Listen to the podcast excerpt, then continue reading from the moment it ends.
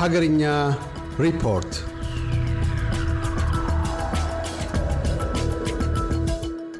በአማራ ክልል የሚገኙ አስሩ ዩኒቨርሲቲዎች በአሁኑ ወቅት ተማሪዎችን መቀበል አይችሉም ተባለ።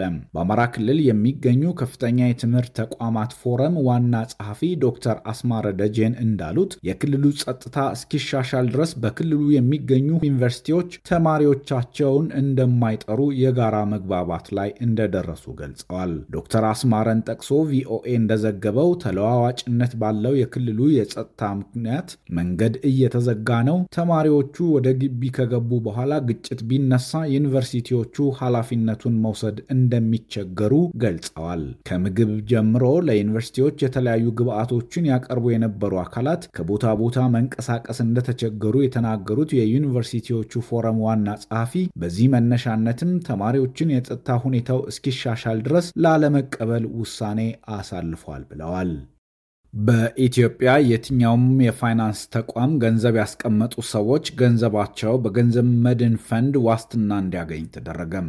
በኢትዮጵያ በባንኮች ገንዘብ ከሚያስቀምጡት አብዛኞቹ ወይም 98 በመቶ የሚሆኑት በባንክ ያላቸው የገንዘብ መጠን ከመቶ ሺህ ብር በታች መሆኑም ተገልጿል። ይህ የተገለጸው ከቀናት በፊት በኢትዮጵያ የተቀማጭ ገንዘብ መድን ፈንድ ወደ ስራ መግባቱ በተነገረበት ጊዜ ነው።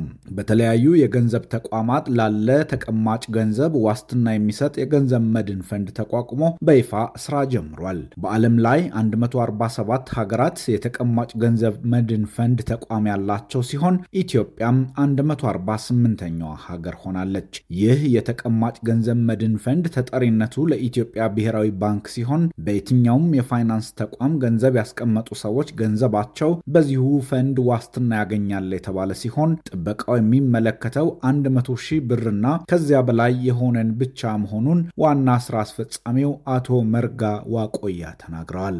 ይህም በዘርፉ ከተፈጸሙ ለውጦች አንዱ ነው የተባለ ሲሆን የፈንዱ አደረጃጀት ስልጣንና ተግባር በክፍያ ካዝናነት የተገደበ ነው ሲሉ የብሔራዊ ባንክ ምክትል ገዢ አቶ ሰለሞን ደስታ በበኩላቸው ተናግረዋል። ምክትል ገዢው አክለውም አንድ የፋይናንስ ተቋም የሚወድቅ ከሆነ ኮሽታ ሳያሰማ ህዝቡንና ኢኮኖሚውንም ችግር ላይ ሳይጥል እንዲወጣ ፈንዱ ይሰራል። ችግር በሚያጋጥም ጊዜም በመድን የተሸፈነውን ገንዘብ ላስቀማጩ ከሰባት ቀን እስከ ዘጠና ቀን ባነሰ ጊዜ ውስጥ የሚመለስለት ይሆናል ሲሉ አስረድተዋል። ኢትዮጵያ ከ60 እስከ 80 በመቶ የሚደርስ የሳይበር ጥቃት ተጋላጭ ሀገር ናት ሲል የሀገሪቱ የኢንፎርሜሽን መረብ ደህንነት አስተዳደር ኤጀንሲ አስታወቀ። የሳይበር ደህንነት ወርን ምክንያት በማድረግ የተለያዩ ዝግጅቶች በኢትዮጵያ ሲቀርቡ የቆዩ ሲሆን ብሔራዊ የሳይበር ጥቃት ደህንነት በሚል የተሰራ ጥናትም ይፋ ተደርጓል። በጥናቱ መሰረትም በኢትዮጵያ የሳይበር ጥቃት ተጋላጭነት በጣም ከፍተኛ መሆኑ ተመልክቷል። ጥናቱ የተሰራው በሀገሪቱ ቁልፍ ተቋማትና ለሳይበር ጥቃት ተጋላጭነት ቅርብ ይሆናሉ ተብለው በሚታሰቡ ተቋማት ላይ መሆኑ የተገለጸ ሲሆን ኢትዮጵያ ዝቅተኛው 60 በመቶ ከፍተኛው ደግሞ 80 በመቶ የሳይበር ጥቃት ተጋላጭ ሀገር መሆኗ ተረጋግጧል ተብሏል። በ2015 ዓ ም ለሳይበር ጥቃት ተጋላጭ ናቸው በተባሉ የመንግስትና የግል 123 ተቋማት በመሰረተ ልማቶቻቸው በሞባይል አፕሊኬሽናቸውና በድረገጾቻቸው ላይ ጥናት መደረጉ የተጠቀሰ ሲሆን በእነዚህ ተቋማት ላይ 187 የሚሆን ከፍተኛ አጋላጭ የሚያደርጓቸው ክፍተቶች ተገኝቶባቸዋል ተብሏል። ኢትዮጵያ የምትገኝበት የጂኦ ፖለቲካ ሁኔታ ለሳይበር ጥቃት አይን ውስጥ እንድትገባ ያደርጋታል የተባለም ሲሆን ከተደረጉ የሳይበር ጥቃት ሙከራዎች መካከልም 2554 የሚሆኑት ጥቃቶች በተቋማት ድረገጾች ላይ የተደረጉ ሲሆን 1493 ሙከራዎች ደግሞ የመሰረተ ልማት ሲስተሞችን ለማስተጓጎልና አገልግሎቶችን ለማቋረጥ የተደረጉ ናቸው ተብሏል። በሙከራዎቹ የፋይናንስ ተቋማት፣ የጸጥታና ደህንነት ተቋማት፣ የሚዲያ ተቋማት፣ የኤሌክትሪክ አገልግሎት፣ ቴሌኮም፣ ጤና፣ ትምህርትና ሌሎች የመሰረተ ልማት ተቋማት ይገኙበታል ተብሏል። የአሜሪካ መንግስት የውጭ ጉዳይ መስሪያ ቤት ኢትዮጵያና ኤርትራ ከጠብ ጫሪነት እንዲቆጠቡ አሳሰበም። የውጭ ጉዳይ ሚኒስትሩ አንቶኒ ብሊንከን ይህንን ያሉት በፌዴራል መንግስትና በህወሓት መካከል የተፈረመውን የሰላም ስምምነት አንደኛ ዓመት አስመልክቶ ባወጡት መግለጫ ነው። ብሊንከን በመግለጫቸው በጦርነቱ ተሳታፊ የነበረው የኤርትራ መንግስት ጦሩ ሙሉ ለሙሉ ከኢትዮጵያ መሬት እንዲያስወጣ የጠየቁ ሲሆን ኢትዮጵያና ኤርትራም በምስራቅ አፍሪካ ቀጠና የሚገኙ ሀገራትን ነጻነት ሉዓላዊነትና የግዛት አንድነት እንዲያከብሩ ጠይቀዋል።